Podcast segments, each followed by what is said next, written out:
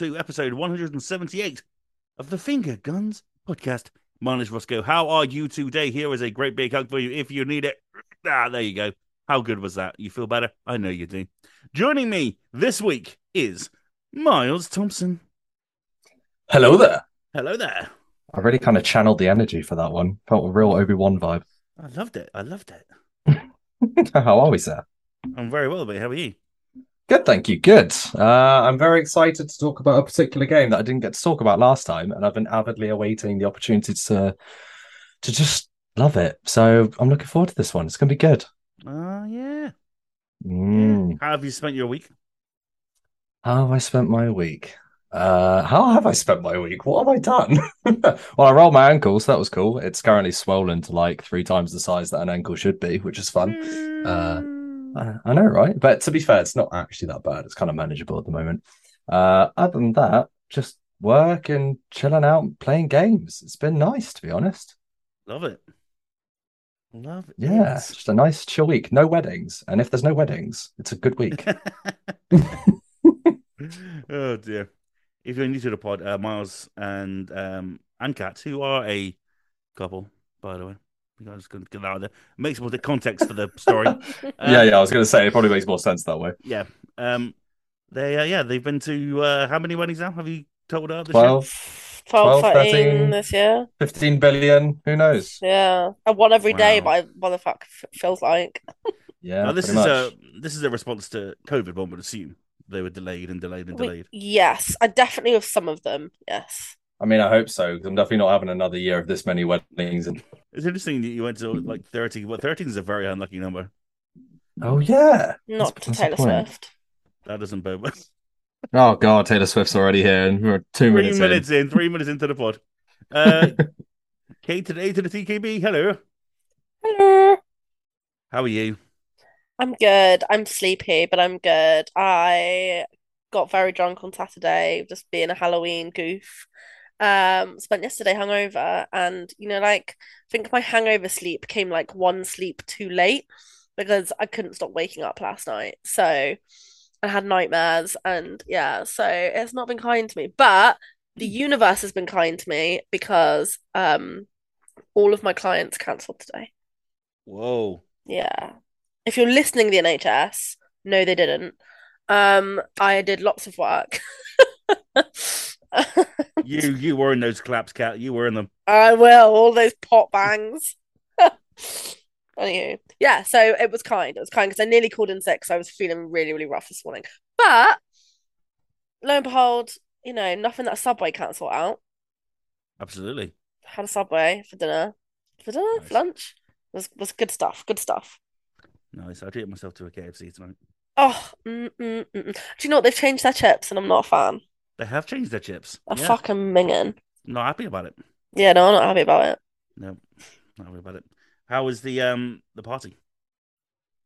Yeah, it was good. Yeah, it was good, good, good. I haven't worn face paint in a really long time. Like, I literally like 10 years, so that was weird. Yeah, it was it was fun looking at all the pictures, but like, it's look at that. It's all of my closest friends having a Halloween party together. Hmm. Oh. It wasn't my party. I'm so sorry. I don't know what to say. Stein wasn't even working. I was really available. Josh, how's it going, man? Oh, I just realised um Silent Bob is Halloween, and that doesn't make for a good podcast. Um, hello. Hello, man. Uh, Silent Bob has made a fair amount of money doing podcasts, so I think you're all right. Oh, that's true. He does like the absolute opposite to what he his character does, Absolutely, he does very much so. and now we're doing it. We're Yeah. embodying Kevin Smith. Oh, if only, hey, if only. Yeah, there's worse people to embody for sure, like Kat, who doesn't invite people to parties. Uh, Yeah. we're we're past that though, aren't we? It was not my party. It was not my party. I was invited to the party. It was not my party.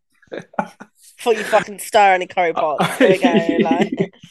yeah, I'm just. Why am I even fanning flames here? Oh, oh. How you doing, Ross? Good. I'm fine. Thanks for asking. Yeah, good. What a treat of a week! I've been to see uh, Bob Dylan. Um, I Yes, I heard. Oof. That was that was something. Um, yeah, had a good time. Finally caught up with some friends. Um, got to see, got to see my partner. Um, my dad's out of hospital. Everything's going well. It's been a good week. Everything's coming up, Milhouse. Yeah, feeling pretty pretty good. Now now back to work and uh, miraculously once again get a Monday night off, so I get to do the podcast. I mean, a, a copy of Top Gun Maverick dropped through my door today that I forgot I pre-ordered. Oh, Um, that was lovely. And was uh, it like the uh, HMV one, like first edition, or It is a 4K Ultra HD Steelbook edition of Top Gun Maverick. very nice, very nice. I am partial to a steelbook. I can't lie. I very rarely buy physical media anymore, but this one had to be done because that film is just spectacular. I still need to see it, but now is more the best time ever because you can rent it and stuff. So I'll do that. That'll be homework on top of every other homework I've got.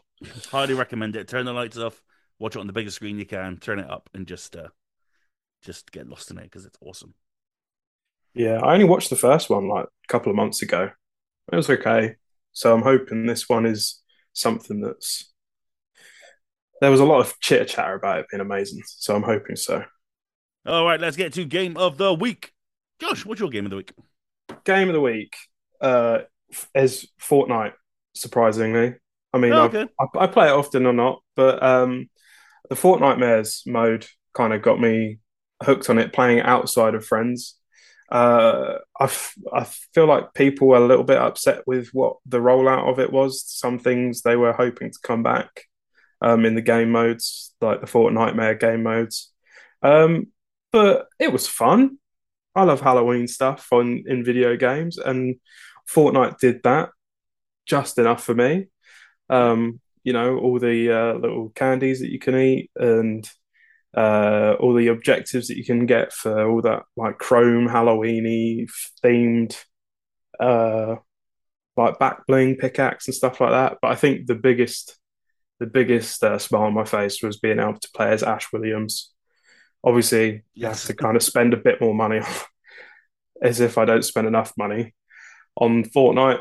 But yeah, playing as Ash Williams in another video game, he's this year. I mean, he was in Dead by Daylight. This year, he had his own game, and now he's in Fortnite. Unbelievably, he is everywhere. I feel like he's probably in more games than other characters at this rate. Um, the Noel, the Nolby Caverns, pretty pretty awesome to go through. Uh, yeah, I'm hoping to play a bit more with everyone else. Um, I feel like tonight's the last night for the Fortnite stuff. So if you're listening now, you might be a bit too late for it.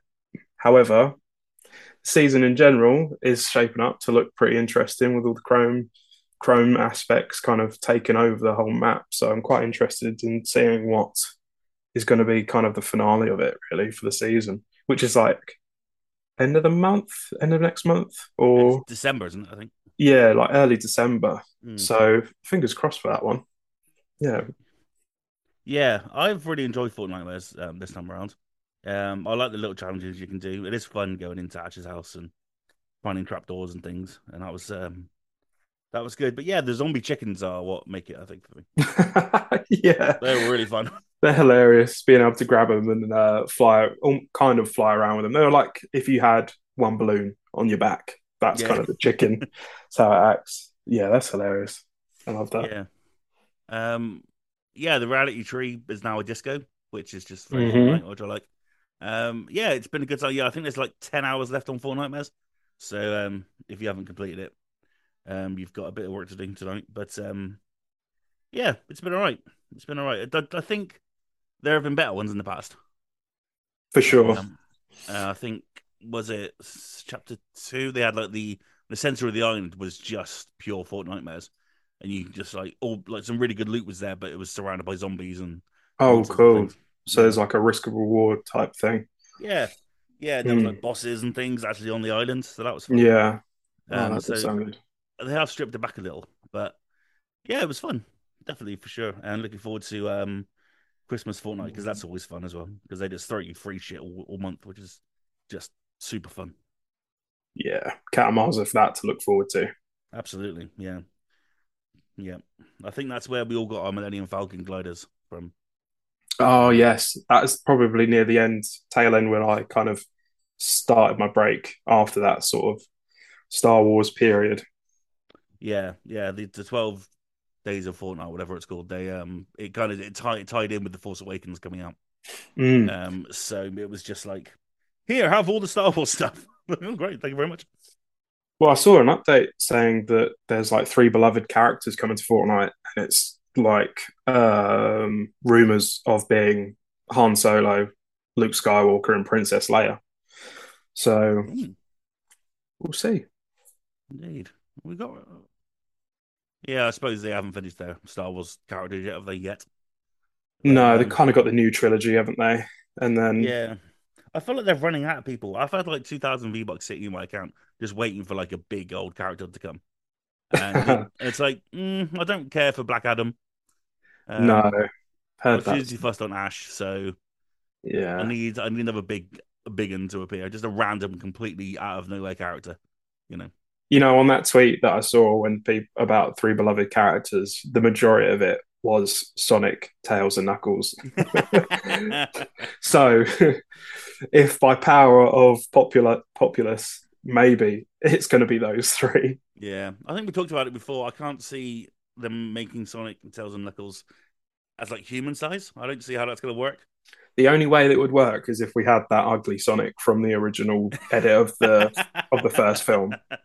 That's the only way that would work with the character, Yeah, and just really long, gangly legs for no reason. yeah. I've heard, Even I've more heard, horrifying. I've heard the I've heard um the Doctor uh, from Doctor Who is going to be in there soon. Um, which that's cool. Uh, They've I'm got not- Fortnite. They've got Fall Guys skins. they have got Fall Guys skins. I we're buying them tomorrow. I don't care what anyone says. Very cool. Very excited. Very excited for that. They've got a hidden David Tennant one as well in there as well. So Oh, oh my oh my god, because I was thinking they've obviously got Jodie's. Is it is her name Jodie? Yeah, the recent. yeah yeah yeah yeah yeah, Jodie Whittaker. They got her skin, and then they've got kind of the really old school, iconic look of Doctor Who, and then they've got a Dalek. But there's a few in there that like are fan favorites. You know, you said David Tennant, uh, Matt Smith as well. I think is a lot of people's favorites. yeah. I actually quite liked Christopher Eccleston as well. You know, Oh yeah, big time. So you know, I, Fortnite is interesting because the Doctor just doesn't use weapons to defeat his enemies. So I can't see the Doctor shooting Spider-Man in the face. You know? that's true. but I've never seen Kratos with a gun either. Yeah, true. so stranger things have happened. Indeed. Stranger Things. Where are those characters? For God's sake, come on, guys. Oh, bring them back. Come, come on. on, Epic. Sort your sort yourself out. Anyway, that's our weekly Fortnite chat out of the way. um, yeah, Fortnitemares has been great. Bring on Fortnite Christmas because it's always really, really good fun. Um, Kat, what's your game of the week? Uh, my game of the week is more just game that I've finished that I'm going to write up. Uh, the embargo Okay, was out today. It's just a game that I've played this Kat, week. what's your game that you finished that you're going to write up? Um, so my game of the week is a game called Broken Pieces.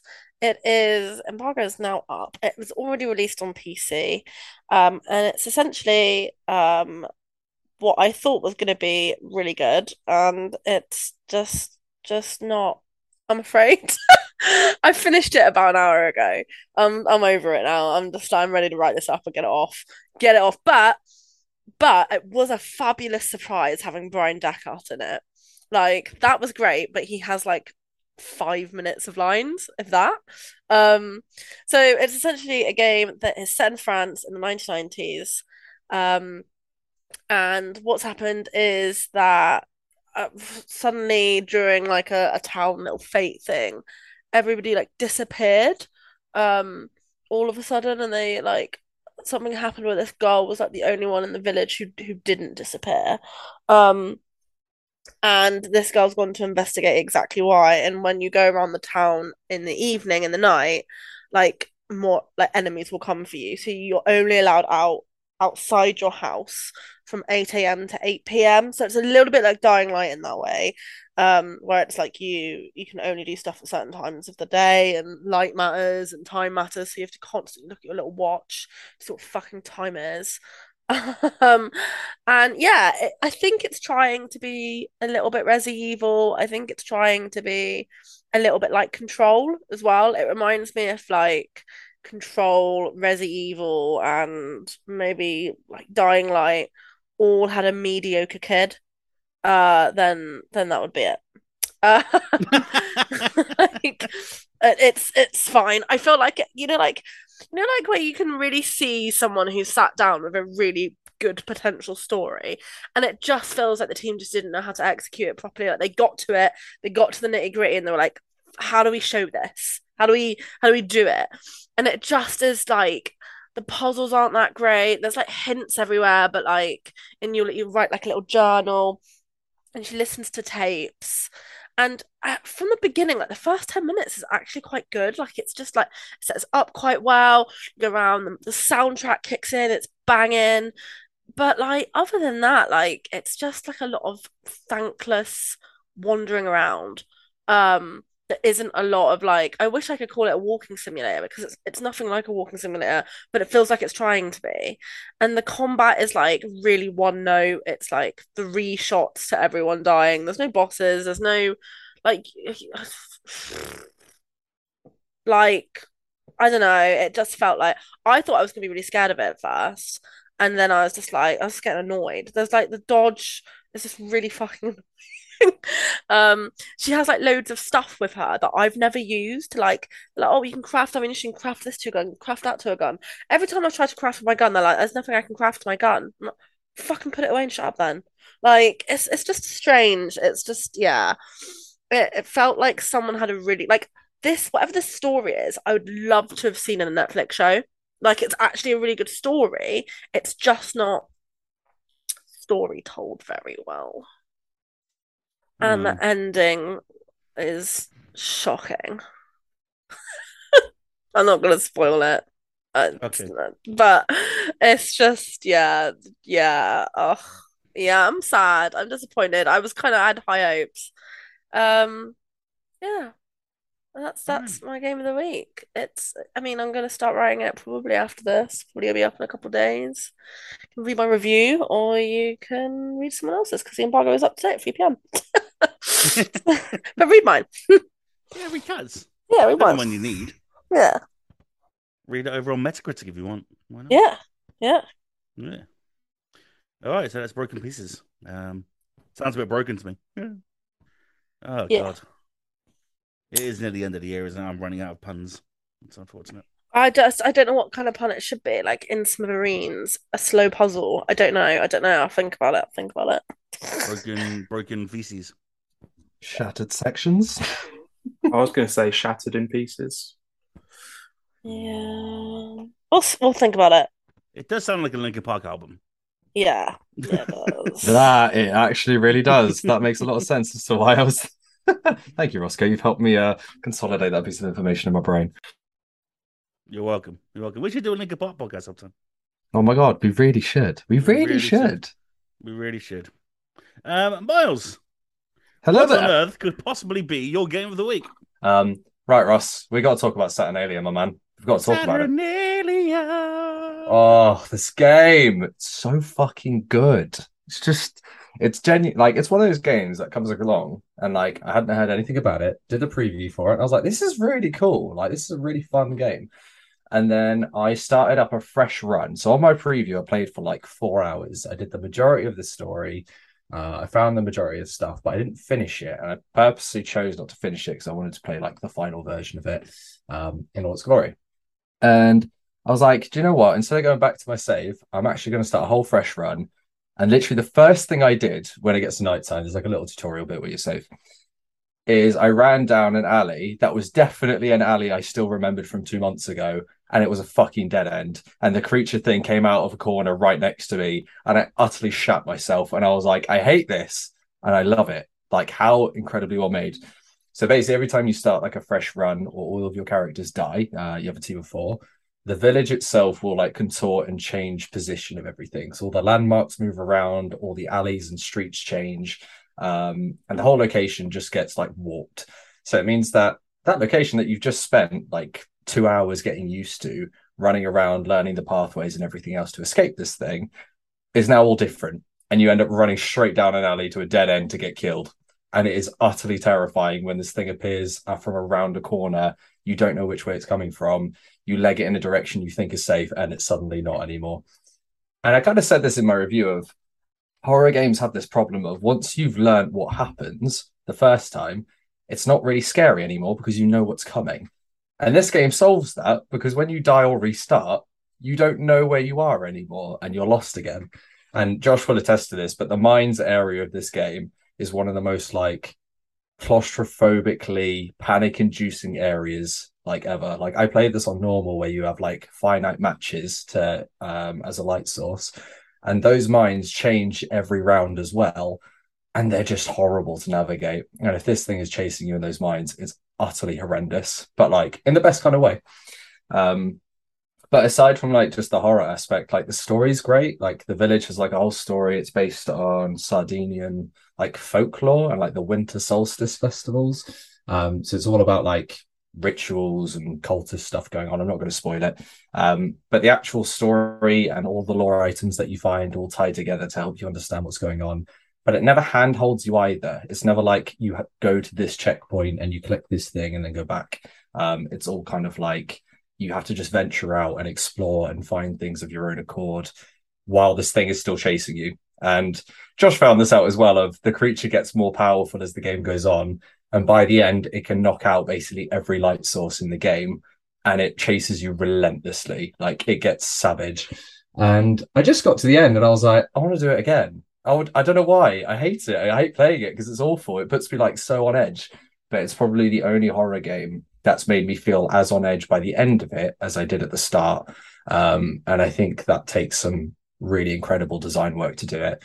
Uh, the graphical style is incredible. If you just watch the trailer of it, it's got this really cool kind of watercolor, like shimmering, hand drawn vibe to it. Never seen a game that looks quite like it. Um, it's just superb. Everything about this game I thought was utterly superb. And there's like loads of accessibility options. So if you don't particularly like scares, you can play on like an adventure mode where the village doesn't change and you get like infinite sprint and that kind of thing. But I'd really recommend you play it on normal just because you miss out a lot of the experience by not having those roguelike elements in it. Um, I just I can't speak highly enough of it. It's really I, I, thought Neon White was by far and away my only contender for game of the year this year, and now I'm having to seriously rethink it. So I just go read the proper review. I spent ages writing it because I love this game, um, and just buy it. Doesn't matter what you get it on. It was free on the Epic Game Store for the first week, which is amazing. So just go pick it up and play it. You won't you won't regret this one. Well, you might because you'll probably shit yourself a few times, but you won't regret the act of having this game. It's amazing. Now, talking to me directly as a Mhm. as a horrorphobe, Yes. not a fan of these games. Am I going to get something out of Saturday? Do you think? Uh, you'll get something out of the first 10 minutes where there's no threat. Piss in your pants, Ross. That's what you'll get. Yeah, Yeah. I don't want that. That sounds unpleasant. you'll I get mean- you'll get poo out of your bum is what you'll get.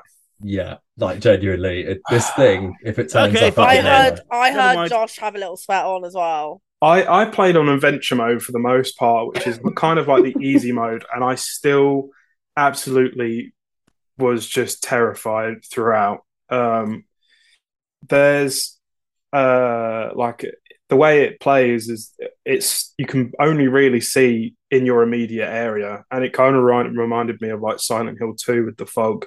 Like you can't see your surroundings so much um, unless you walk forwards. And it's so claustrophobic and you just it's that's the whole game. And my only comfort was that i started remembering routes of the town because it wasn't changing for me um but that's still i'm still you're still basically walking in the dark you really don't know your your directions because it's such a labyrinthian map and if you are playing it on the way miles played it that's going to change. So even if you knew the maze inside and out, my fucking god, it's just like I think Saturnalia is going to be kind of uh, a benchmark for people that kind of want to do something like this. Like when people are inspired by games, this is going to be the first one of its kind where it's like they did this, we should do this in our game. Yeah. Um, which is the roguelite element of it, where things do change, whether it's the the uh, areas of the um, the places that you go to, whether it's a castle, villa, like they all change around the map. The streets change. Like you, you like if you turn left, the next game it might not be the same area, like Miles said, um, and the safe points change, and it's just like there's no There is no way in feeling safe in this game at all. Um, even in the kind of safe areas, there's potential for scares.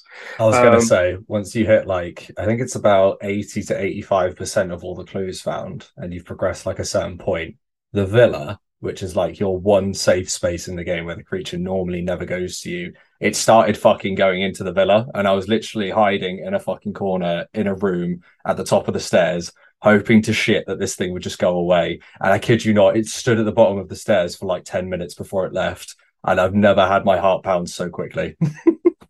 okay, cool. So I'll stick with Sonic. That's fine. Yeah, I mean, you could literally just get it on Epic Games Store, play the first 10 minutes so you get like the graphical style and you can walk around the town very briefly where there's no threat to you because it's in daylight. Um, and then as soon as it switches to you being at nighttime, then just quit and don't play it. I've just unlocked Scar in Dreamlight Valley. so you'll stick with that instead. I'm gonna stick with Scar. He's scary enough, I think. yeah, I think so too. Yeah, Honestly, like this is- sensible. This is not. I, this is not a game for people that don't like horror games. Um, No. Not one bit. There's. I, I can't. I want to recommend it to everyone, but it is one of the scariest games I've played for a long Yeah. time. Yeah, I'd agree. It's like it it just works so well because it channels like bits of other different horror games, but just the fact that it can overcome that familiarity problem that horrors have is just so impressive. And like Josh, obviously you had like infinite matches, so like you could traverse the mines, but there was like six times I got stuck down there and I ran out of matches and I was just stuck in the dark and I had to somehow figure a way out. And then the thing would turn up and I'd be like, oh fuck, what do I do now? um it's it's just terrifying, but in like that really exciting adrenaline pumping way. Um, and yeah, I just adored this game.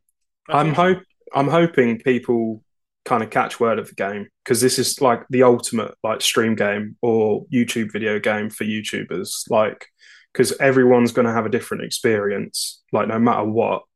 Um, and there's just so much room for scares. And like uh, Miles said, like the story is all in fed into the clues. Um, and you just want to get to the bottom of it, no matter how like frightening it is. Like you just want to find out the next piece of the puzzle, so Yeah. you can put it all together yourself and just go, oh, like this is why this is all happening. Da da da. This is why this character is so and so. Um, and it's so in depth. Like the amount of clues that you come across, it's just like yeah, it's a huge story in such a small confined space. Yeah, it's impressive how small the map is, but how big it feels by how much it makes you like on edge to have to go out every time. And like by the time you played it, Josh, I'd gone through it like two or three times.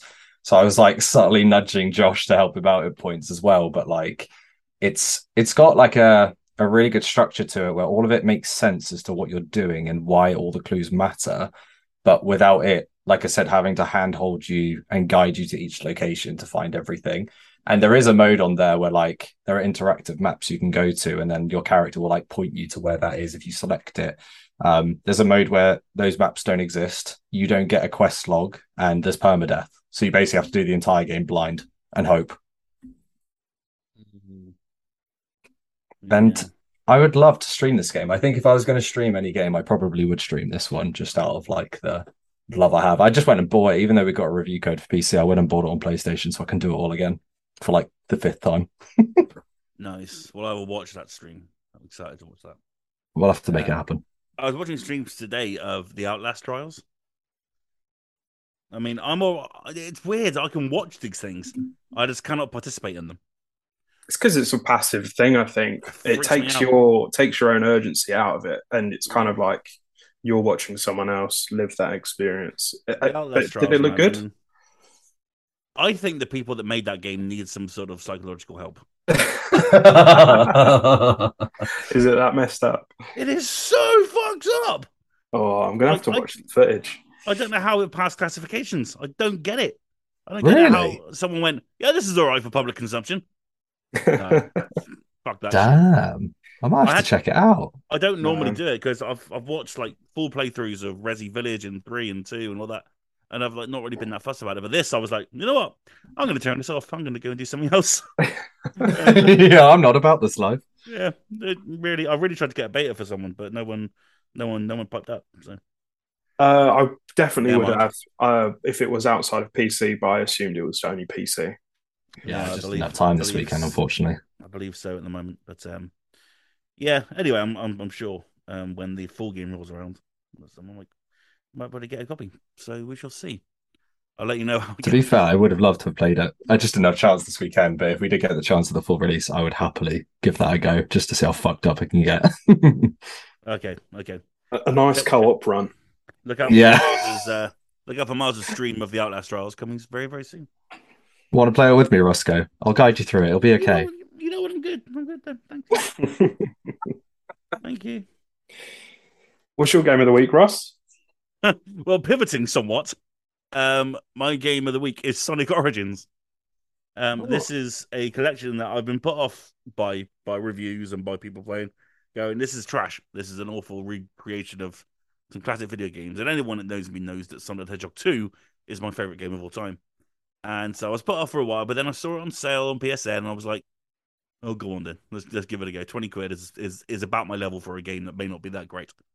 But it's fine. It's absolutely fine. Um, I don't know if they've ironed out things that were an issue before, but I'm having a really good time with it. It's fun to play through these old Sonic games again, but in a kind of remixed sort of way to do challenges within them, um, and to jump into them with with an actual mission and kind of like an objective to do.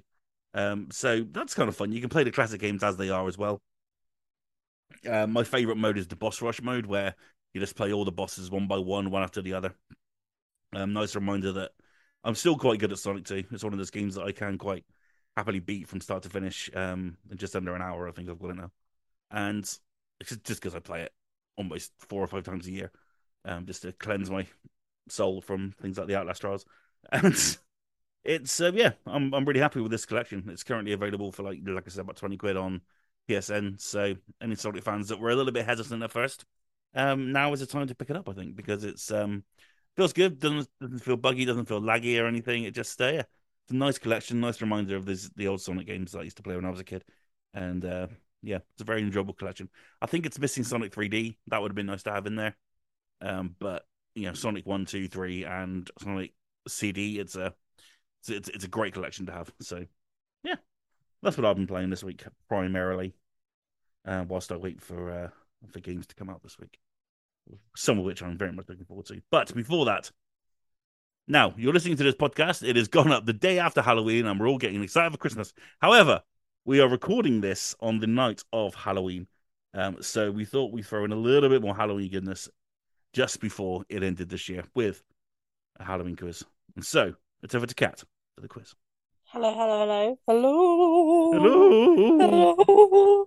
Um, yeah, Halloween quiz. Hope you've been cribbing your Halloween facts. Um, 10 questions, all Halloween related, I guess. I mean, Halloween related is a stretch. That they're all like horror franchisey, fairy, you know, scary, scary, spooky. Oh, so it is video, Video game, game related. stuff. Then, yeah. Yeah. Oh, yeah. Did you actually Okay, want like a Halloween quiz? I figured the question was like, when was the first Halloween? Anything that. Oh, No, no, no, no. I was only. I was just, it was, oh no, I was I did a Halloween video game quiz. That's exactly what it should have been. I was only joking. Never mind. is orange and not an orange? Like- okay. A pumpkin? No Tails. tails. Um. Okay. So, uh, we'll use the handy up feature again. Uh, so get your handy pandies ready or your emojis. Uh, for anyone who is joining for the first time, uh, I'm going to read out some questions. They're going to put their hand up or do a, do an emoji, and then I'm going to pick on them. And if they get it wrong, they'll get frozen out for that round only. Um, and if they get it right, they get a point. And the person who has the most points at the end wins nothing apart from pride.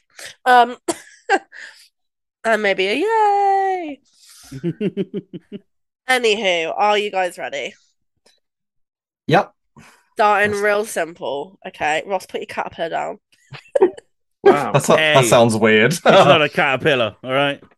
That is definitely a caterpillar. It might. Um. Yeah. It's gonna turn into a beautiful little butterfly. Oh my god, Oh a my beautiful God. little butterfly. What a. Anywho, starting off simple. What is the best selling horror video game franchise? Ross. I'm going to take a stab at Resident Evil. You'd be right, sir. Well. Hey!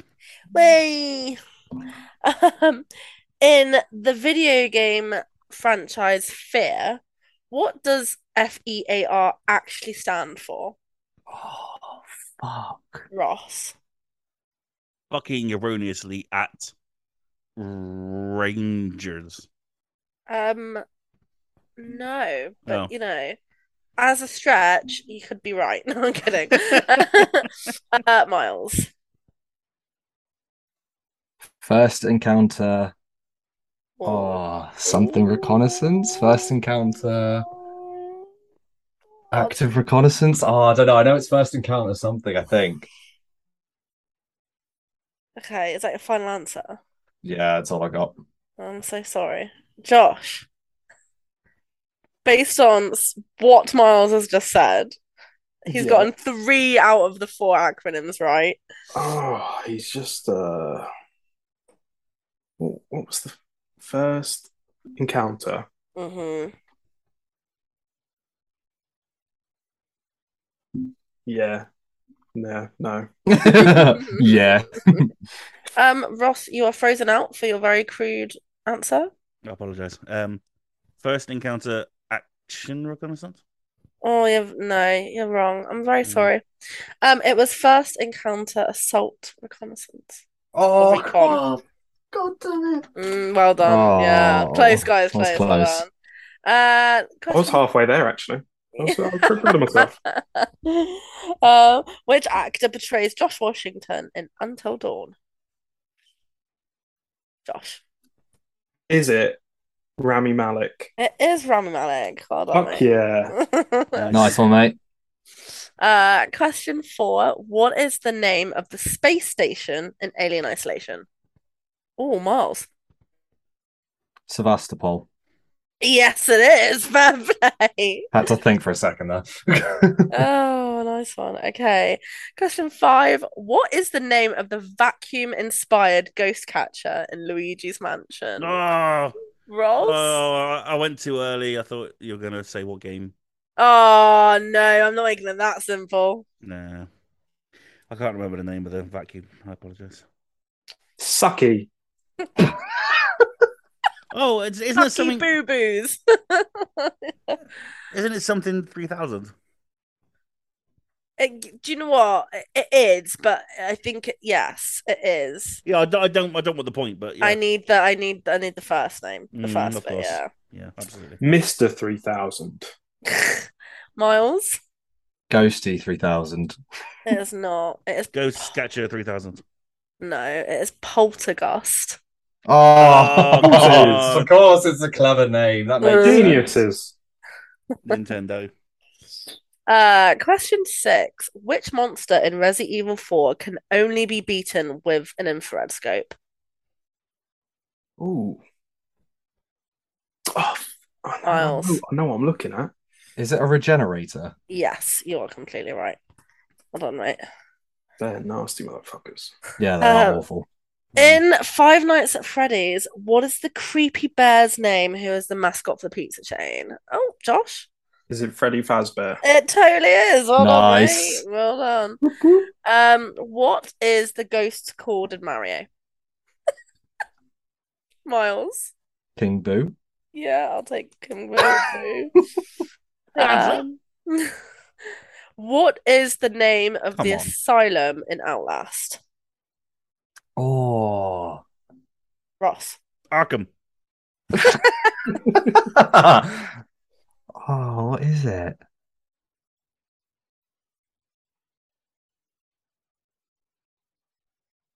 Any takers? Any takers? Any quick Googles? No, I'm kidding. I bet it's a stupid name. It's a stupid name. Um, I can't remember. Winterberry. Oh. Nigel Thornberry. Smashing. Are we all are we all giving up? Yeah, yeah. I'm out. I can't remember. Uh, it is called Mount Massive. Oh, god damn it. oh, that was my nickname at school. And in true Halloween style, what is the name of the ghost from PT? Miles. Lisa. How do you remember that? I didn't think I was going to get anybody. She fucking terrified me, to be fair. well done, mate. Okay, so Miles, you win. Yeah. Woo! You got four points. Josh, you got two. Ross, you got one. Well done, mates. Thank you. I'm not sure about this Miles winning quizzes business, to be honest. I know, yeah, this is dangerous. This is like what, three in a month? Don't like it. Although it is better than, you know, Tom knocking around. But Uh, Putting his hand up and then- um, and then taking um, an, uh, like an hour to decide the answer. Cheeky. Oh my god. We're on to you, Tom. Tom. Oh yeah, give me a minute. Let me just stir. Oh, I've got to work, oh, I've got to work it out. You haven't got the answer, Tom, have you? Don't Just hear the typing on his keyboard. yeah. Love you, Tom. Come back to the pod whenever you're ready. Um, right. Thank you very much, Kat. Thank you, Kat. That okay? Thanks, Kat. Um, right, let's get into the news. And some news from the mighty Hideo Kojima, claiming his new game is like a new medium. The director says he's wanted to make this game for years. This is from Jordan Middler over at VGC. Hideo Kojima has claimed that one of his next games is like a new medium. Speaking in an interview with The Guardian, the director spoke briefly about one of his upcoming projects. It's almost like a new medium, Kojima said about one of his upcoming games. If this succeeds, it'll turn things around, not just in the game industry, but in the movie industry as well. The designer added that the challenge for the unnamed title was building the infrastructure. You can have a success, successful ex- experiments. You can have successful experiments, sorry, but there's a long distance between an experiment and a place where it is something that becomes part of everyday usage. The game in question is like the Overdose, one of two games currently understood to be in development at Kojima Productions. The second is presumed to be Death Stranding 2. Um, it goes on from there, but I'm going to throw this one to Miles. If anyone can pull off a new medium, um, whatever that means, really, um, it's Kojima, isn't it? Yeah. Yeah, I mean, I love Kojima. I, I literally adore everything he puts out game wise, but he's a bit up his own ass sometimes when he says stuff like this. Like, you know, when he said Death Stranding was going to be like a whole new genre and basically it was just a third person action adventure game with like some community online mechanics, is effectively what it did boil down to.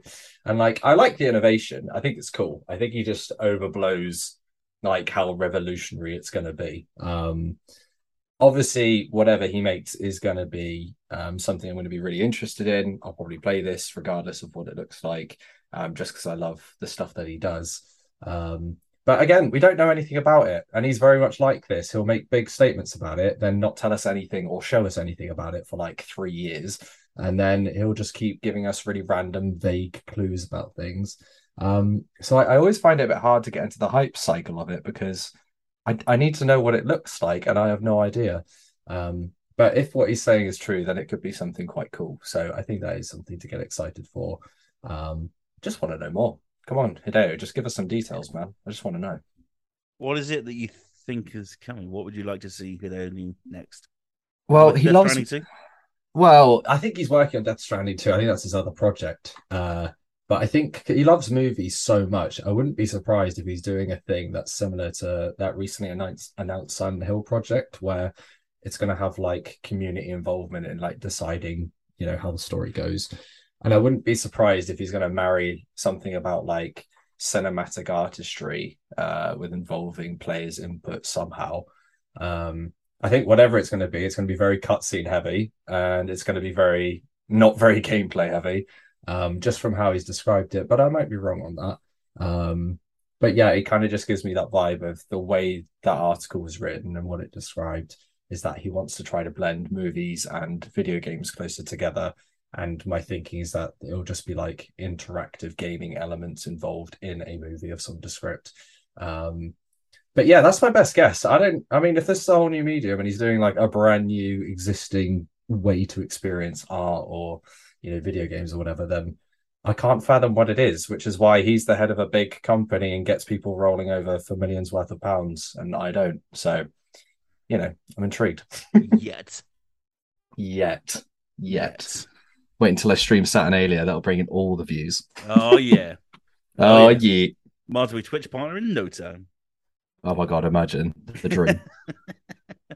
Quitting my job as a therapist so I can uh, just play Saturnalia every day. Goodbye, Energy. Yes, I'm playing Saturnalia every day for the rest of my life. you don't understand. This is all the therapy I need. um, Josh, are you a Kojima fan? Are you excited by this new prospect?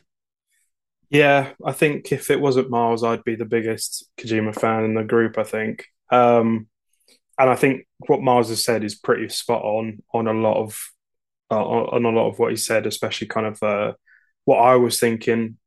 The game won't be is that kind of Silent Hill type stream that was announced uh, last week. Um, he has always said that he's wanted to make a horror game, and I think that's what it's going to be the next game because uh, he has not shut up about making horror. As scared as he is for them, he would love to make one, and I think PT was the first sign of that. Um, so it could be this overdose that was rumored. The medium, if it's not kind of the one that Miles mentioned, then I have no clue. And I think that's like what Miles said. That's why he's the director um, of of Kojima Productions is because there's always something that he's done that has kind of pushed the envelope of games. I think in every in every game that he's released, there's something about it, whether it's the promotion, the story, or the gameplay aspects. Like there's always something new and fresh in there that he's trying out. Um, so I'm I'm just hopeful. I, I think we're going to see it sooner rather than later, and I think it's going to be the Game Awards. Um, I don't know if it's going to be an opener, which I doubt. It's more than likely going to be Jeff Keighley's signature and one more thing type thing, and we're going to see what Kojima's been working on because you know he's he's been on Keighley stuff like twice in a row now. Um, oh god, dude, for even, almost no reason. No, right. It was so it was um yes, it was, wasn't it? It was Summer Games Fest where he announced he that he was doing something. Yeah. Uh, and then the other thing where he was announcing the podcast as well.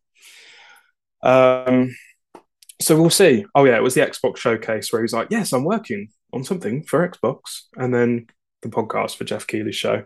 Uh, so we'll see. Um, you know, I think it's not going to be necessarily a movie as in the style of an FMV. I think he loves his uh, motion capture he's been gathering guests of all kinds um, to be scanned is, in. Is, is Overdose the one with um, Dakota Fanning or Elle Fanning? Um, we'll see. I don't think it's nothing's concrete. Um, okay. However, she's kind of been the face of this current promo of whatever's coming out. It's kind of like I think it's was uh, the first question was like who, and now it's where or what or something.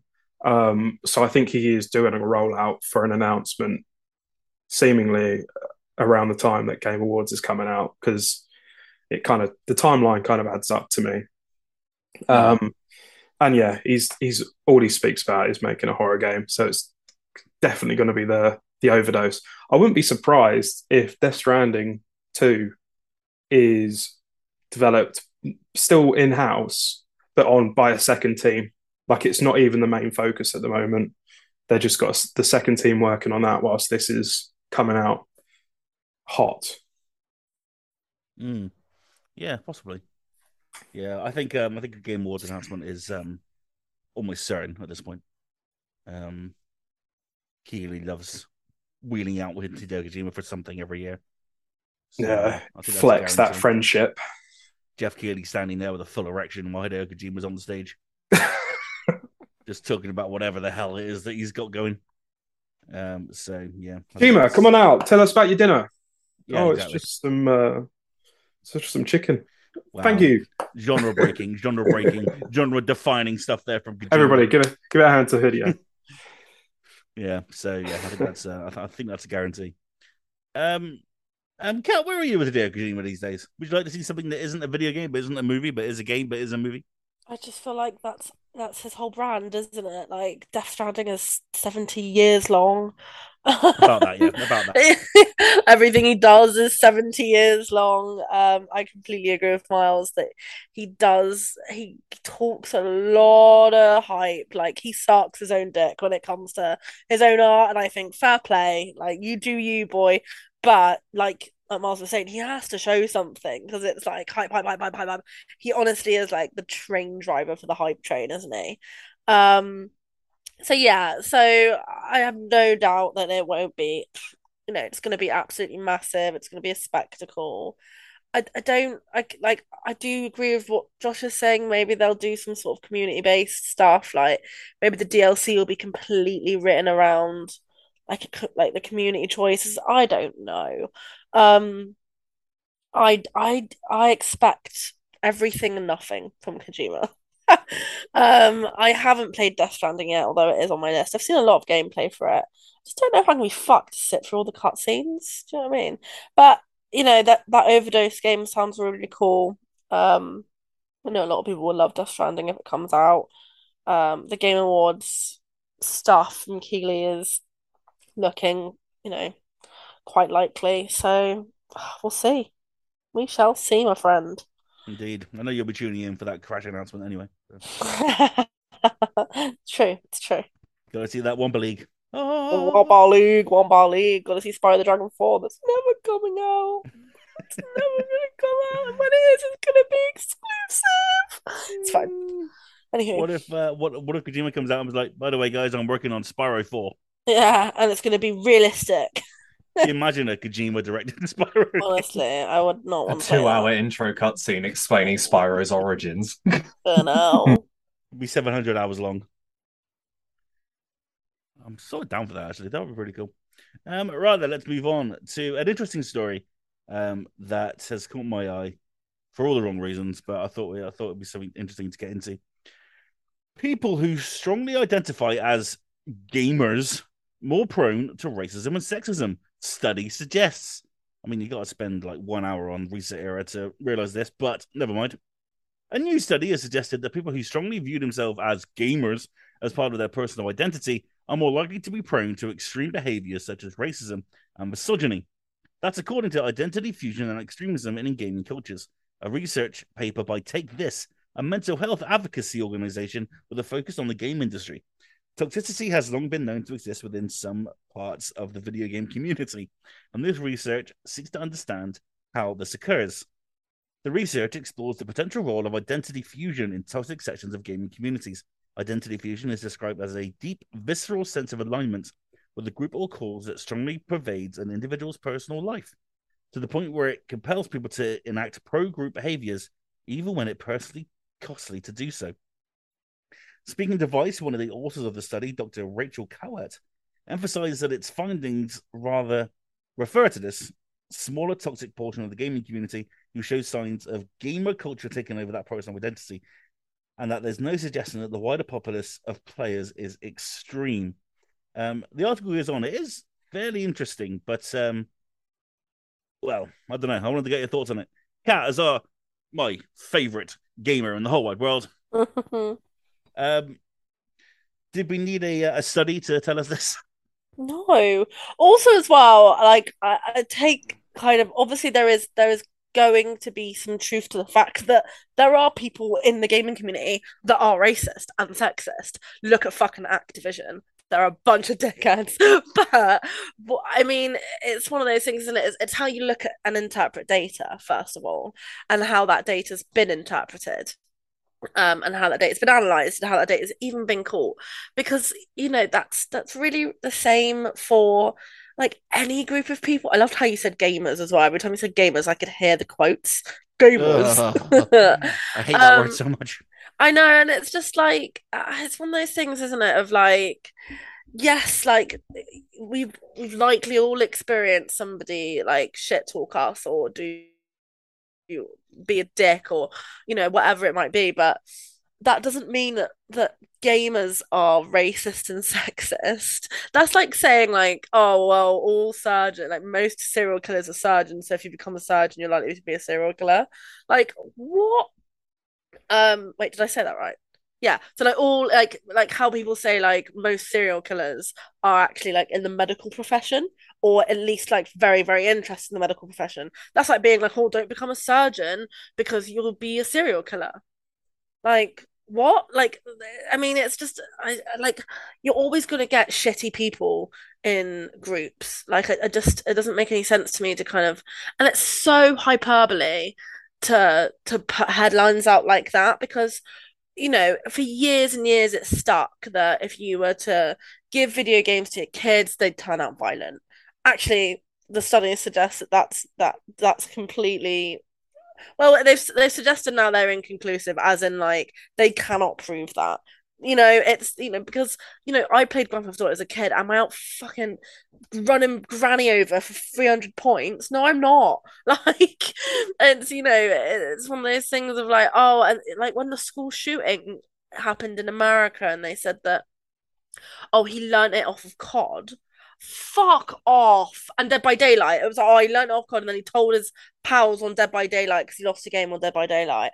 Like, it's so hyperbolic to to to just like marginalize and and shove all these like really shite names into people like actually just say what it is it's there are people out there in the world who are sexist and racist and they play games let's not like let's not flip it the other way around it's just you, you know what how has that even been studied did they were they able to study um who that person was before they played games? Did they manage to find someone who'd never played a game before, shoved a PlayStation control in, in front of them, and then afterwards were like there were a bunch of sexist knobheads? Like how how does that study come apart? So I mean like it's all how you interpret data, isn't it? It's all how you analyze data. I think it's a crock of shit and I think it's just easy bait for, you know, people to slam on games. And it's such an interesting view of society as well because like people people aren't saying that about you know people who watch films all the time, like filmies, whatever they're called. Like I just or chefs. Like I don't know. It's just I'm sure if you looked at like footballers and you know rugby players, you'd you'd find some you know the army. You would find the exact types of small little pockets of people, but that doesn't mean that. Do you know what I mean? We're not like I don't know, like I'm not gonna we're not rounding up all the racists and being like, hey, do you want to play The Witcher? Like that's just such a weird thing. Like, I don't know. It's just it rubs me out the wrong way because I think like it's just I don't know, it just it's just annoying. And it's not denying that they are there are, because there is. There's there's a huge amount of sexism in the industry. But I'm sure there's a there's a huge amount of sexism in football as well. It's a huge amount of sexism in the army. Like it's it's it's it's tit for tat, you know, and it's not excusing mm. it. It's just saying that you know, just because you call yourself a gamer doesn't necessarily mean you're racist. It's kind of rude. It's kind of rude. like I'm a gamer, that must make me racist and sexist. Fuck off. Shut mm. up. Like, yeah, it just it carries that stigma, doesn't it? That. Yeah, it continues yeah. the stigma as well, and it carries it, and then you get the, you know, the actual really horrific, abhorrent shit that people like Activision do, and it confirms it. It's like a big fat load of confirmation bias of like, oh, it's because gamers are sexist. Like, no. And yeah, so and maybe it encourages you know maybe there is a small pocket of of data that that is right in regards to you know maybe it encourages behavior because it's like lad lad lads but so does football so does drinking and going out and being really rowdy and being a football hooligan. There's, the, the, the football hooligan is there for a reason because it's a group and a community of people who act, but that doesn't make them bad people. It's just like, you know, it, it's influence, but that's not due to gaming, that's due to society and societal norms. So without getting all like weird educational about it, like shit like this just needs to be shut down because it's not always like a, a causal, you know, it's not always going to be a direct correlation. Um, anyway, thank you for coming to my data head talk. I knew you'd have a take on it. That's why I gave you. I actually saw this. It's really interesting because I saw this. Um, I was quite like happily surprised you put it on the agenda because I saw it a couple of days ago and I was like, "Shut up!" Like, mm. and but equally, like, it isn't denying that that, that it happens, but also it, it's not a equals B, you know?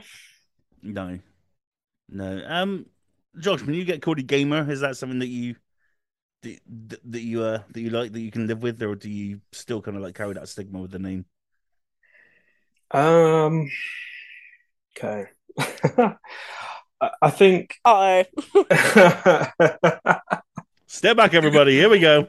no, I, I whilst I think Kat has a great point, um, and I think Kat has a perspective where it's kind of personal, uh, like there's a personal angle where you don't want to be lumped in a group with a group of people that are, you know, racists and sexist, so on and so forth. Um, the fact that it's in an article, I think, is the wrong angle for that data. Um, but it's there for clicks for the websites that are going to post about it. Really, what I think uh, this data hopefully is used for in the right context is to make cases to companies to be better with their community in their games um, in ways of how do we tackle these um, how do how we how do we tackle you know homophobia sexism racism? How do we do that with our player base to so these numbers don't show up? Um, because they're going to affect like we're talking about it now um, and we nice angle to look at it from. I like that. Well and and for what we're talking about as gamers quote unquote trademark included um yeah it's it's i don't want to say i'm embarrassed sometimes but you can't help but say oh what are you into and my hobbies is gaming to feel that maybe the person that you're speaking to whether you know them or not is going to say something is going to think a certain type of way about you um, that is whether or not the data suggests otherwise. Do you know what I mean? Like people, there's the stigmatism of the word of the noun that we get regardless.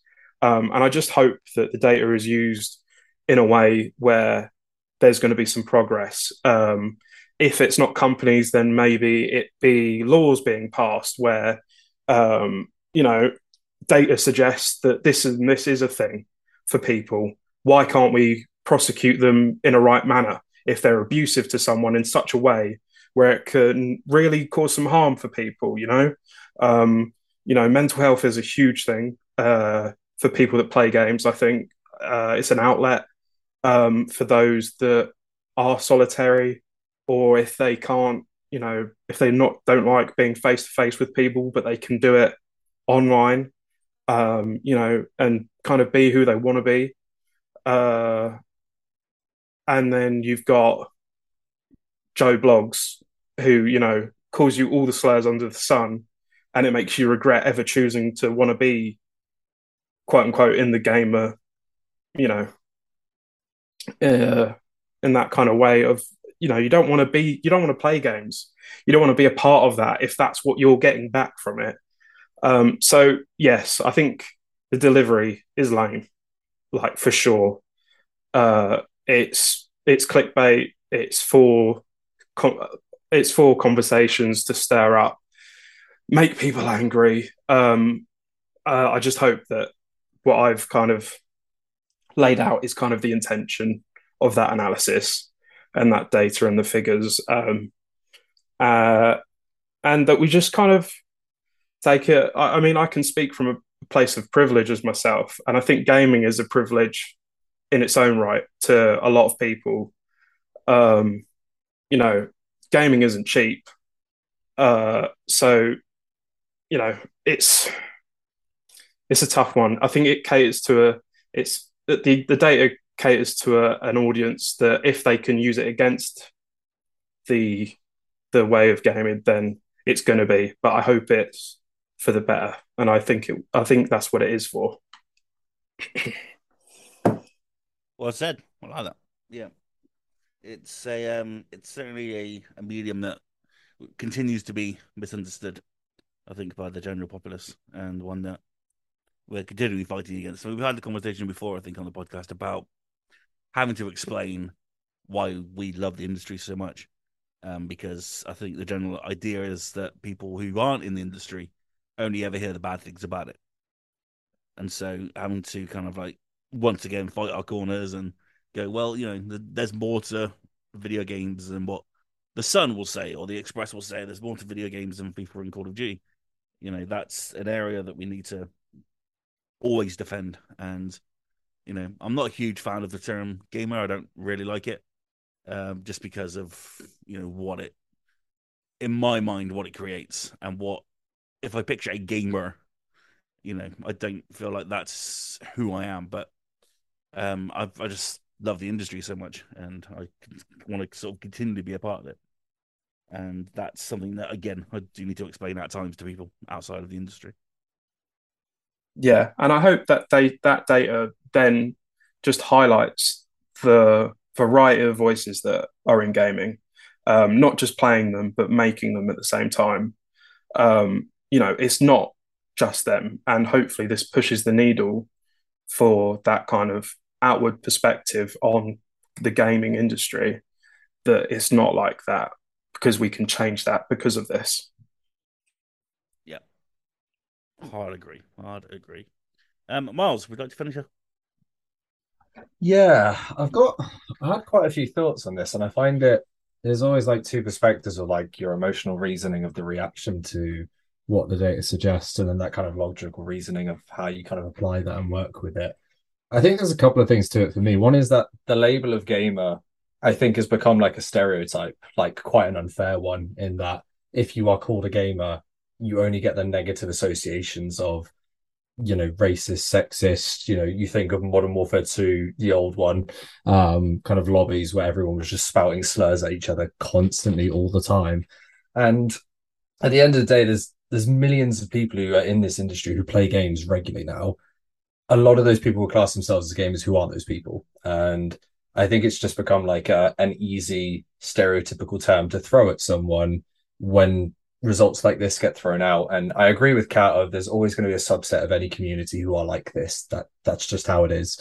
But I also kind of agree that, you know, it does represent this industry does have a problem with people being willing over the because it's the same as just over the internet, isn't it? Or people being willing to say things that they would likely never say in person because they have the anon- anonymity factor and the kind of dissociation from it. I think back to some of the stuff I used to get called when I used to play Call of Duty and FIFA and stuff as a kid, and like, damn, it was it was seriously bad. Like, um, but I think also I, I had a look at how they kind of gathered this data, and it was basically like a really big survey thrown out to like loads of people in America, and they I feel sorry for the researchers because they openly acknowledged like this survey wasn't designed to just focus on like sexism or racism. It was actually like an all encompassing. We just want to find out who plays games and if they identify with the term and what does it mean and that kind of thing. And it's kind of just like the media, like Josh touched on, have kind of just taken it and run with it of what can we take that's going to make headlines and get, you know, hate bait and all that kind of stuff. And that's the part I don't like because these researchers have probably worked really hard to get some data and results, and now they're getting shafted as just contributing to this fire of whatever. Um, but interestingly, the way that they kind of analyzed this was to basically say, okay, do you identify as a gamer and would you associate that as part of your core identity? So it's not that you identify as a person and say, for example, I am, you know, male and I'm a gamer and I support, I like football or something. It was my identity is now that I play games and I associate myself with this identity that I share with that. And they it was like one of the questions like would you fight someone to you know uphold that trait or something which is quite a loaded statement. And i do feel like some of it's quite subjectively interpreted interpreted to you can kind of take it to extremes. And when i was at uni for example you always looked at qualitative data like this as the people who fill in surveys are normally not the people who are middle of the road. You get the extremes, people who are either one side or the other, because they're the ones who are motivated to fill in a survey because they care that deeply about it. You know, if we all filled in the survey, I imagine most of us would be fairly kind of middling on these things and we wouldn't associate our core identity as gamers, but we would associate with the label of a gamer, as in how we would define, you know, our hobby or whatever. And so some of it's been a bit unfairly used because the researchers themselves actually said, like, this isn't the whole community. We're not saying it's everybody. We just found that when people associate it with their core identity, they are more likely to score higher on statements that were more willing to say or do or have worse views, say, of women or people of color or whatever. And so that was kind of where they took those findings and then interpreted them. So they weren't really saying that this is the case. They were just saying this is what our findings show based on what people have responded to on our questionnaire or survey or whatever. And that's quite a leap to then go, data shows this link, which it kind of doesn't. It just shows you a, a correlation of some kind that those two might be linked, but we don't really know how. And equally, I would always argue that the people who have filled in that survey are probably the people who are the you know the extreme part of the community who are very vocal, the kind of people you would hear on Call of Duty lobbies calling each other slurs just because they could. Um, so I'm always very careful when I see stuff like this, and I think it's important not to just jump in and immediately go with the emotional reaction of "Oh God, the gamers are at it again" kind of thing, because I just think that's unhelpful as well. But I think, like Josh touched on, there is an important element of this that we do need to acknowledge. And in this industry, and as Kat mentioned, you know, you look at the likes of Activision and Ubisoft, you know, we've talked about a lot of problems in this industry when it comes to sexism or racism or just discrimination in general. And I sometimes feel like the way that the media jumps on things like this only makes it worse because it just divides people even more and makes them more steadfast in their views to either be hateful or to be anti hateful and there's no kind of discourse of actually how do we change anything and make it better involving everyone which is just going to you know make it more unhelpful. So it is a tough one and you know a part of me is like we do need to know stuff like this because if you don't know it you can't change it. But equally i feel like the media have a big answer to play in how they are portraying stuff like this coming across and how people are going to interpret it based on their headlines and how they report things. Um, so that's kind of my take on it. I feel like there's a lot more under the surface of it, but you know, we spent a lot of time at uni pulling apart data like this on purpose, where you learn to just basically appreciate that data is whatever you want to show it to be. Um, it's not hard and fast, and it's not rules. It's just how you can make data look any way that you want to. Um, so I'm always just a little bit careful of that. So it doesn't really wrap anything up, nor does it answer anything. But that was kind of my take on it. No, it's very interesting. It's interesting that of all of us have got different takes on this, really, and they all kind of align in similar ways. But yeah, all coming at all coming at it from a different angle, and so it's it's really interesting. I think it's something that we should kind of jump onto maybe um, again at some point in the future um, when this kind of nonsense comes up again. Um, but before that, let's talk about video games, shall we? Um, and um, Naughty Dog is working with Sony's new studio on a beloved franchise. This is Andy Robinson at VGC. Earlier this week, a role advertised a job on a job recruitment site stating that Sony was building a new internal game development team in partnership with PS5 Visual Arts, the San Diego based support studio which recently contributed to The Last of Us Part 1. The job listing later stated that an unannounced project was being developed in collaboration with the Uncharted and The Last of Us studio, Naughty Dog. These sections of the job listing were later removed and replaced with Sony PlayStation is building a new internal game development team. This is the same world class team known for its contributions to the Last of Us franchise. It goes on to state that currently we are co developing an exciting new project with Naughty Dog in a beloved franchise. Now, one and only question for you, Josh. What beloved Sony franchise do you want Naughty Dog to be working on with this new team in San Diego? Oh, what would I like? Do you know what? I don't necessarily have an answer, but I feel like Kat might have one in Crash, which was originally Naughty Dog, but you know, that's Toys for Bob these days, or was Toys for Bob these days. Um, and like the go-to answer is almost Uncharted, but I'm very on the fence of having another one, if you know what I mean. Um, I feel like four was a really good send-off, uh, and I don't know what else I could expect from the series. Um, I know there was kind of a job listing kind of last week for a free to play or or uh, someone that knows how to uh, develop within or work within a free to play space, um, which my mind went straight to. Oh, that means Last of Us multiplayer is going to be free to play. Um, so I don't know if I'm like doing leaps in logic by saying maybe it's the same kind of thing that they're trying to fill in for in it kind of being the Last of Us multiplayer. Maybe there's going to be uh, PVE moments of, of a story uh, that we can play, kind of like the Division style. Like there's you you play as a group, but you continue through a story together. Um, but yeah, I think I think that's kind of for me. That's kind, I, they're the only two properties that I know them for in in my years of uh, playing Na- Naughty Dog games uh, that are quote unquote beloved.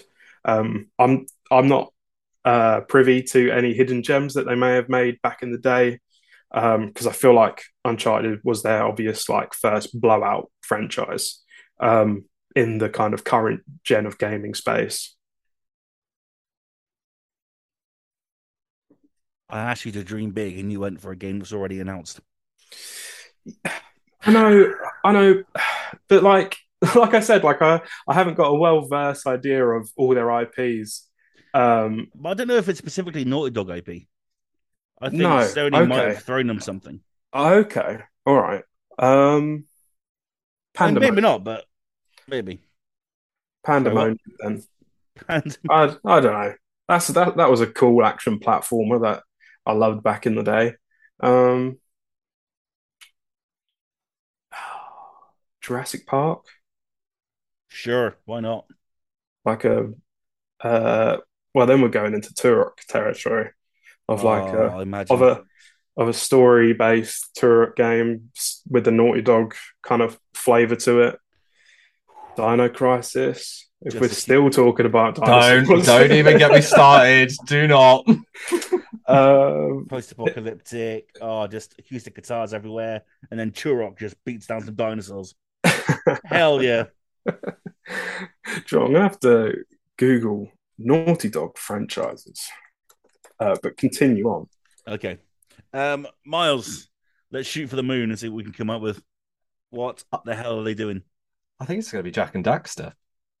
Oh, now we're That was talking. my guess. Yeah, How could I forget? I was going to say think, yeah. I think, I think that I think it is. I think that's going to be it.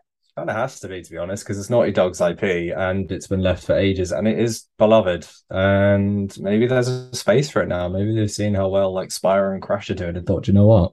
Let's get in on that. They've got Ratchet and Clank already, so they've got the expertise within the company. So, you know, they can make it mm, happen. True.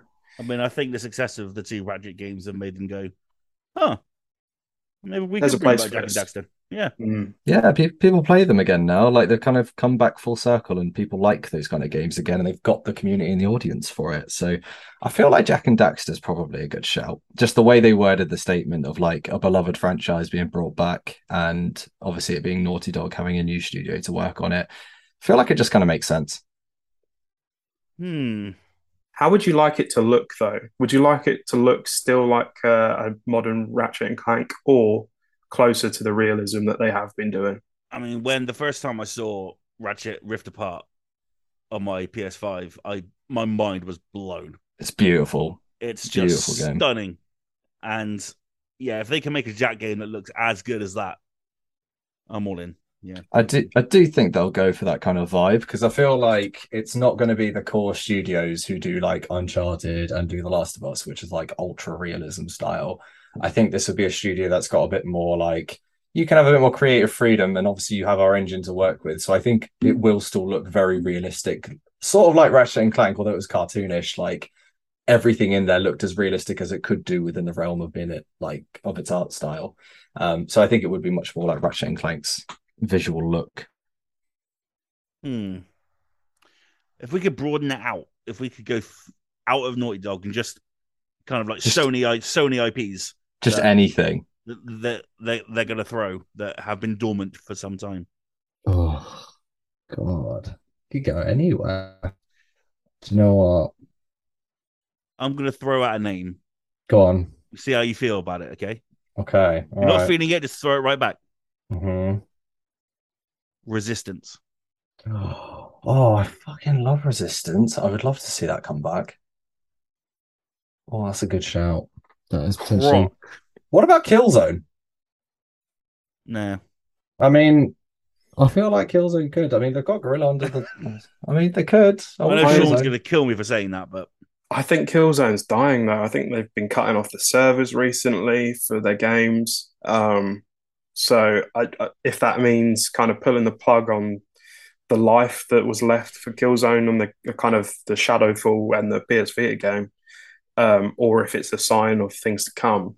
Hmm. Um, I mean, it might it might stick with Naughty Dog IP. I mean, Golden Abyss on the Vita, the Uncharted game. Yeah, they could remake it. They We haven't, we haven't seen remake that for a while.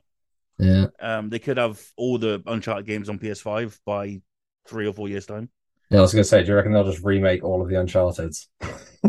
Well, yeah, they'll charge seventy quid for all of them, but sure. yeah, why not? Oh that wouldn't surprise me, you know. no, me either. Uh, Cap. Now Miles has stolen yours. Have you got another one? Um, it's not necessarily like an old IP from Naughty Dog, but but Sony have had it before. Um, I would love to see Glover come back. Oh, nice. I just fucking love that little hand. What cutie. Yeah. Um, could it be again not Naughty Dog, but uh Scooby Doo games? Could they be being remade? I don't know. They're beloved.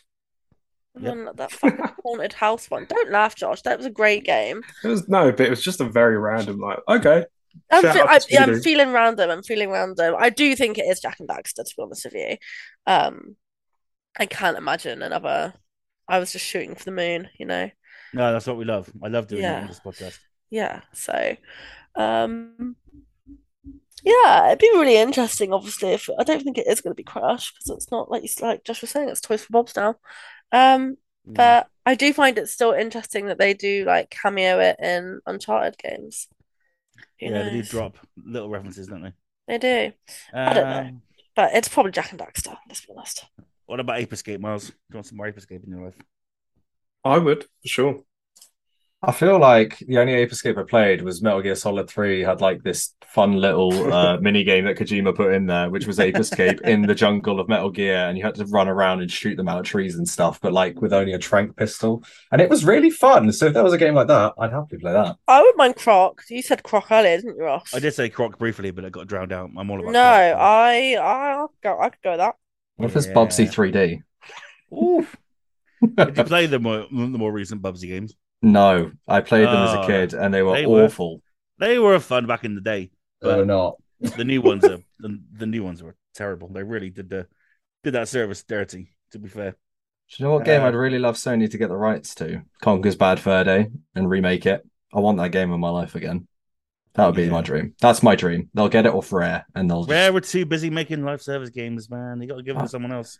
Exactly. Just Conker's sell it. my third day multiplayer game. Oh, Oh. Days Gone too. Uh, if Pipe only. dream. Not gonna happen.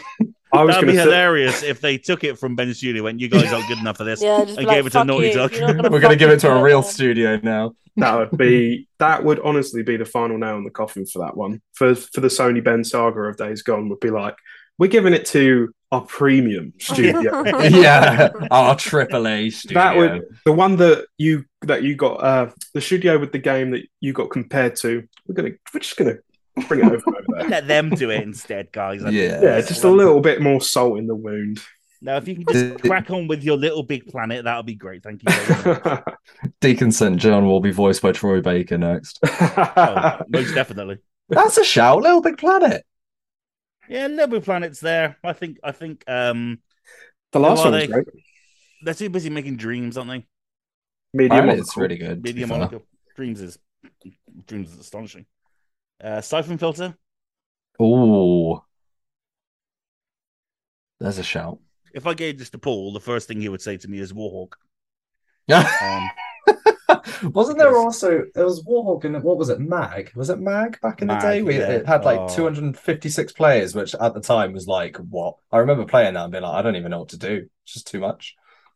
yeah, there's. I mean, yeah. Who knows what it's going to be? It's going to be, yeah. Jak and Daxter Uncharted is probably the likely ones. Um, but yeah, something random would be really cool as well. Um, bring back Wonder Book. What the book? those were the days. 40 winks whilst Yeah. we're at it. Yeah, what the hell happened to Forty Winks, man? Oh, I went to sleep. I think. There is a great write up of that in uh, Chris's um, N64 encyclopedia. Oh, Chris really? Guardian's book, yeah. Yeah, because Ah. N64 was the home of these random ass platformers that were all trying to be Mario 64. And uh, Definitely. 40 Winks was one of them. Shooting for the Moon, Bloodborne remake or sequel. Yeah, that's the obvious one, isn't it? Yeah. Well, That- From Software have nothing to do with it. Then it's, nah, they're just like, No. screw it, we're not bothered. no Bluepoint. it's Oh. another one that uh, Sony have gone, we're going to give it to Naughty Dog. I think they're the guys to do this. we need some cutscenes in it this time, so we're going to give it to Naughty Dog to make an actual Yeah. story. Uh, people were really confused by what was going on. Um, there was loads of eyes and uh, just lots of blood and nur- wet nurses. I think Yeah. you need to just put Troy Baker in it. And It's too much eating umbilical cords to get the final ending. We're not about it anymore. No. So good luck on whatever you're making, but we're going to take this one over here. Thank you very much. Oh, Before you know what it, about Naughty Shadow Dog's... of the Colossus? Oh, I don't know. Oh, come on. Shadow of the Colossus is great. That's a beloved franchise. That needs some Yeah. love. that would feel like. Sorry, go on, Ross. Bluepoint are making their own game, aren't they? Right now, they're doing their own IP Oh, yeah. at, at the moment. Okay, let, let let's just say it's Vib Ribbon Three, and move on from there. Patapon. Oh God. So yeah, there's there's I mean there's a million things it could be. Um, we're all going to be really disappointed if we find out what it is. Just- We've But, uh, named so many games. We're gonna be right. yeah, we are going to be right. One of us is going to be right. Yeah. One of them has to be, surely. Like, Yeah. it has to. Yeah, I can't think of anything else that is worth bringing back. Really, to be honest. If it's Dino Crisis, I will cry, but you know, it's not going to happen. Every remake that I want to happen never does. So Hey, they've got Capcom have that game with dinosaurs falling from the sky. Okay, Exo It's- Primal. it's Yeah. not Dino Crisis, man. It's it's not the respect on its same. name. it might as well be Dino Crisis. Exo Primal is going to be dare game of the year. Game of How year. dare you sully its name? uh, right then, let's move on to our recommendations. This is where we've seen something throughout the week that we think you'd like, whether it be a movie, a TV show, a video game, a fan, or a wireless charger. I don't know. I'm looking at things. Um, yeah, what's your recommendation for the week? Um, food related as always. Okay. Um, so brunch bars have started to do Bournville brunch bars, and I fucking love Bournville chocolate. So it's just dark chocolate chips in a cereal bar. It's banging. It's actually really nice. It's yum. It's chewy. It's good. It's chocolatey. It's uh, a snack. Snack. Snack. Okay, bye. I don't know where I was going with that. I feel like I've like woken up in the last 10 minutes. I still haven't found a Biscoff Kit Kat. Oh, Man, Tesco. Have you got a Tesco nearby? I've got a Tesco very nearby. yeah, it's, That's- they're in Tesco. That's where I grabbed mine. All right, I'm gonna have to head in. God Just gonna have to ask them. Excuse me, have you got any uh, Biscoff Kit Kats? Fuck off. And they'll say, "Oh, the one featured on the Thinking Guns podcast." I was like, "Yeah, those." It's on the packaging. Featured from That's Finger featured Guns on the podcast. Thinking Guns podcast. If only, yeah. Kit Kat, if you want to do that with us, let me know. I'll be more than happy to talk. Uh, Miles, your recommendation for the week? Uh, mine is a very specific part of Modern Warfare 2, the new one.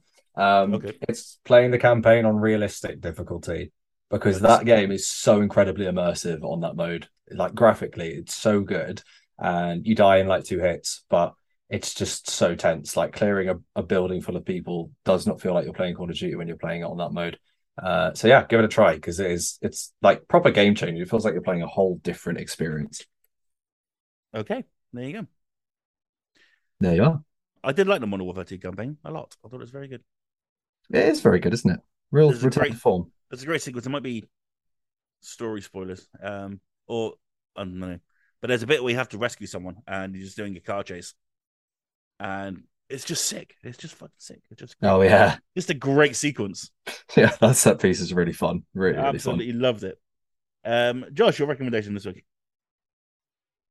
seeing as we're rounding out October, Spooktober, uh, I want to give a shout out to the film Barbarian.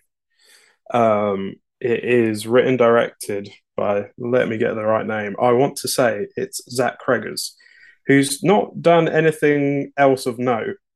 Uh, but don't let that put you off, and don't let Bill Skarsgård put in, uh, in it be put you off either, because um, Yeah, I know he's at the clown. Um, he's not. He's not a clown in this one, fortunately. Um, and it's another one that I'm not going to say too much about film wise because uh, it goes to so many different places. Um, it's it's actually the first film I think ever that I've watched that just made me actually jump and swear in my seat uh, at least once. Uh, it's very scary. Uh, it's about um, a woman who books an Airbnb.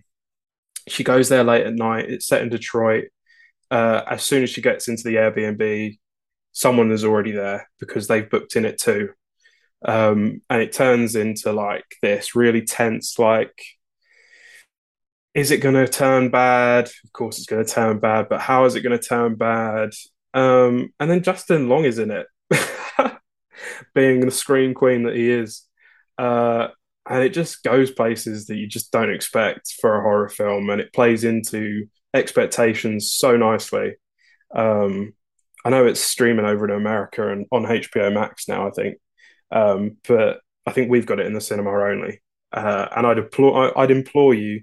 I know it's not Halloween anymore, but I'd implore you to go see it because horror's really coming back. I think. I think with Smile, um, we won't talk about Halloween ends, um, but yeah, Smile, Barbarian, and you know everything else that's come out this year horror wise. Games, Saturnalia, recommend that one too.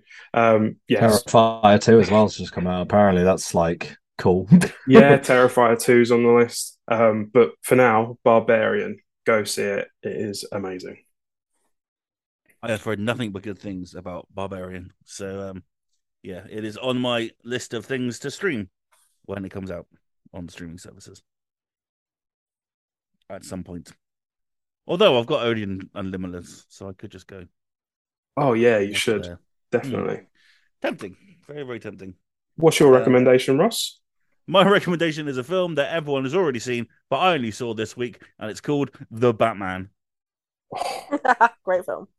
Yeah. Um, I finally saw it this week, and I very much enjoyed it. I very much enjoyed RPattz's emo moping around Wayne Manor. Um, that was a lot of fun.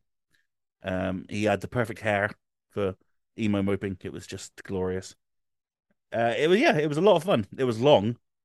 I didn't think it needed to be that long, but it was um, very noir. It felt really old school. Um, I loved the, the uh, narration. I thought that was really cool. Um, but Colin Farrell steals it for me as Penguin. Oh my god, what a performance! Thank God he's getting his own show. Yeah, which stars? Uh, this they announced it today. Um, Cristin Milioti, who was the mother in How I Met Your Mother. Yeah, yeah, she's going to be in it as um someone. I really enjoyed her in Palm Springs. That yeah, great she's film. great in Palm Springs. So. Yeah, yeah, she's also great once as well. The uh, the musical, if you can find that somewhere. And yeah, I really enjoyed the Batman. I thought it was a lot of fun. Um, I didn't I didn't come out of it like going, wow, that was an absolute masterpiece like I think they were going for.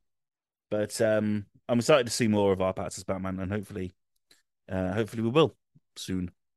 So yeah, there you go. I know you've all already seen it, listening out there, but I just saw it recently and I was like, hey, that's a good film. So that's that. Uh, well, that's it, ladies and gentlemen. Thank you all very much indeed for listening. Don't forget, if you want to follow us, you can follow us absolutely everywhere. Just go to the link tree in the description below to find us in all of the places. If you want to follow us on Twitter, you can at FNGRGNS. If you want to follow us individually, all of our handles are in the description below. Except for Miles, of course, who's smart and not on Twitter. If you really like what we do, why not follow our Patreon? For $1 a month, you can keep this podcast live on its various podcast services and keep the website nice and shiny. And I've just realized I've completely forgotten to do out this week. So, out this week is.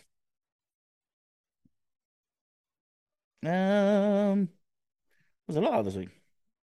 Uh, let's go November 1st. Rocket League, Haunted Hallows. There's some Halloween stuff coming to Rocket League on November 1st. That's kind of a weird time to do it, guys. Uh, you could have probably done it a week before. Um, a new Story of Seasons. Doraemon Story of Seasons, Friends of Something Town is coming out to the Switch and PC. Uh, Mario Party 2 lands on Switch, as is Mario Party, as part of the N64 expansion pack. If you want to play some old school Mario Party goodness. Um, November the 3rd sees the Entropy Center come out on absolutely everything. I'm very excited about this game. I cannot wait to play this game. This might be my game of the year. I don't know. We'll see how the full game turns out. But my goodness me, I had so much fun with the demo. Um, the Chant is coming out on PC, PlayStation 5, Xbox, all the places. That looks very, very cool indeed. Highly recommend going and check out the trailer for that thing if you do want to have some kind of like RPG noir adventure horror thing in your life. It looks really cool. Um, Bratz, flaunt your fashion. It's coming to Switch and PC on November 4th. You know you want it, Miles. You know you want it.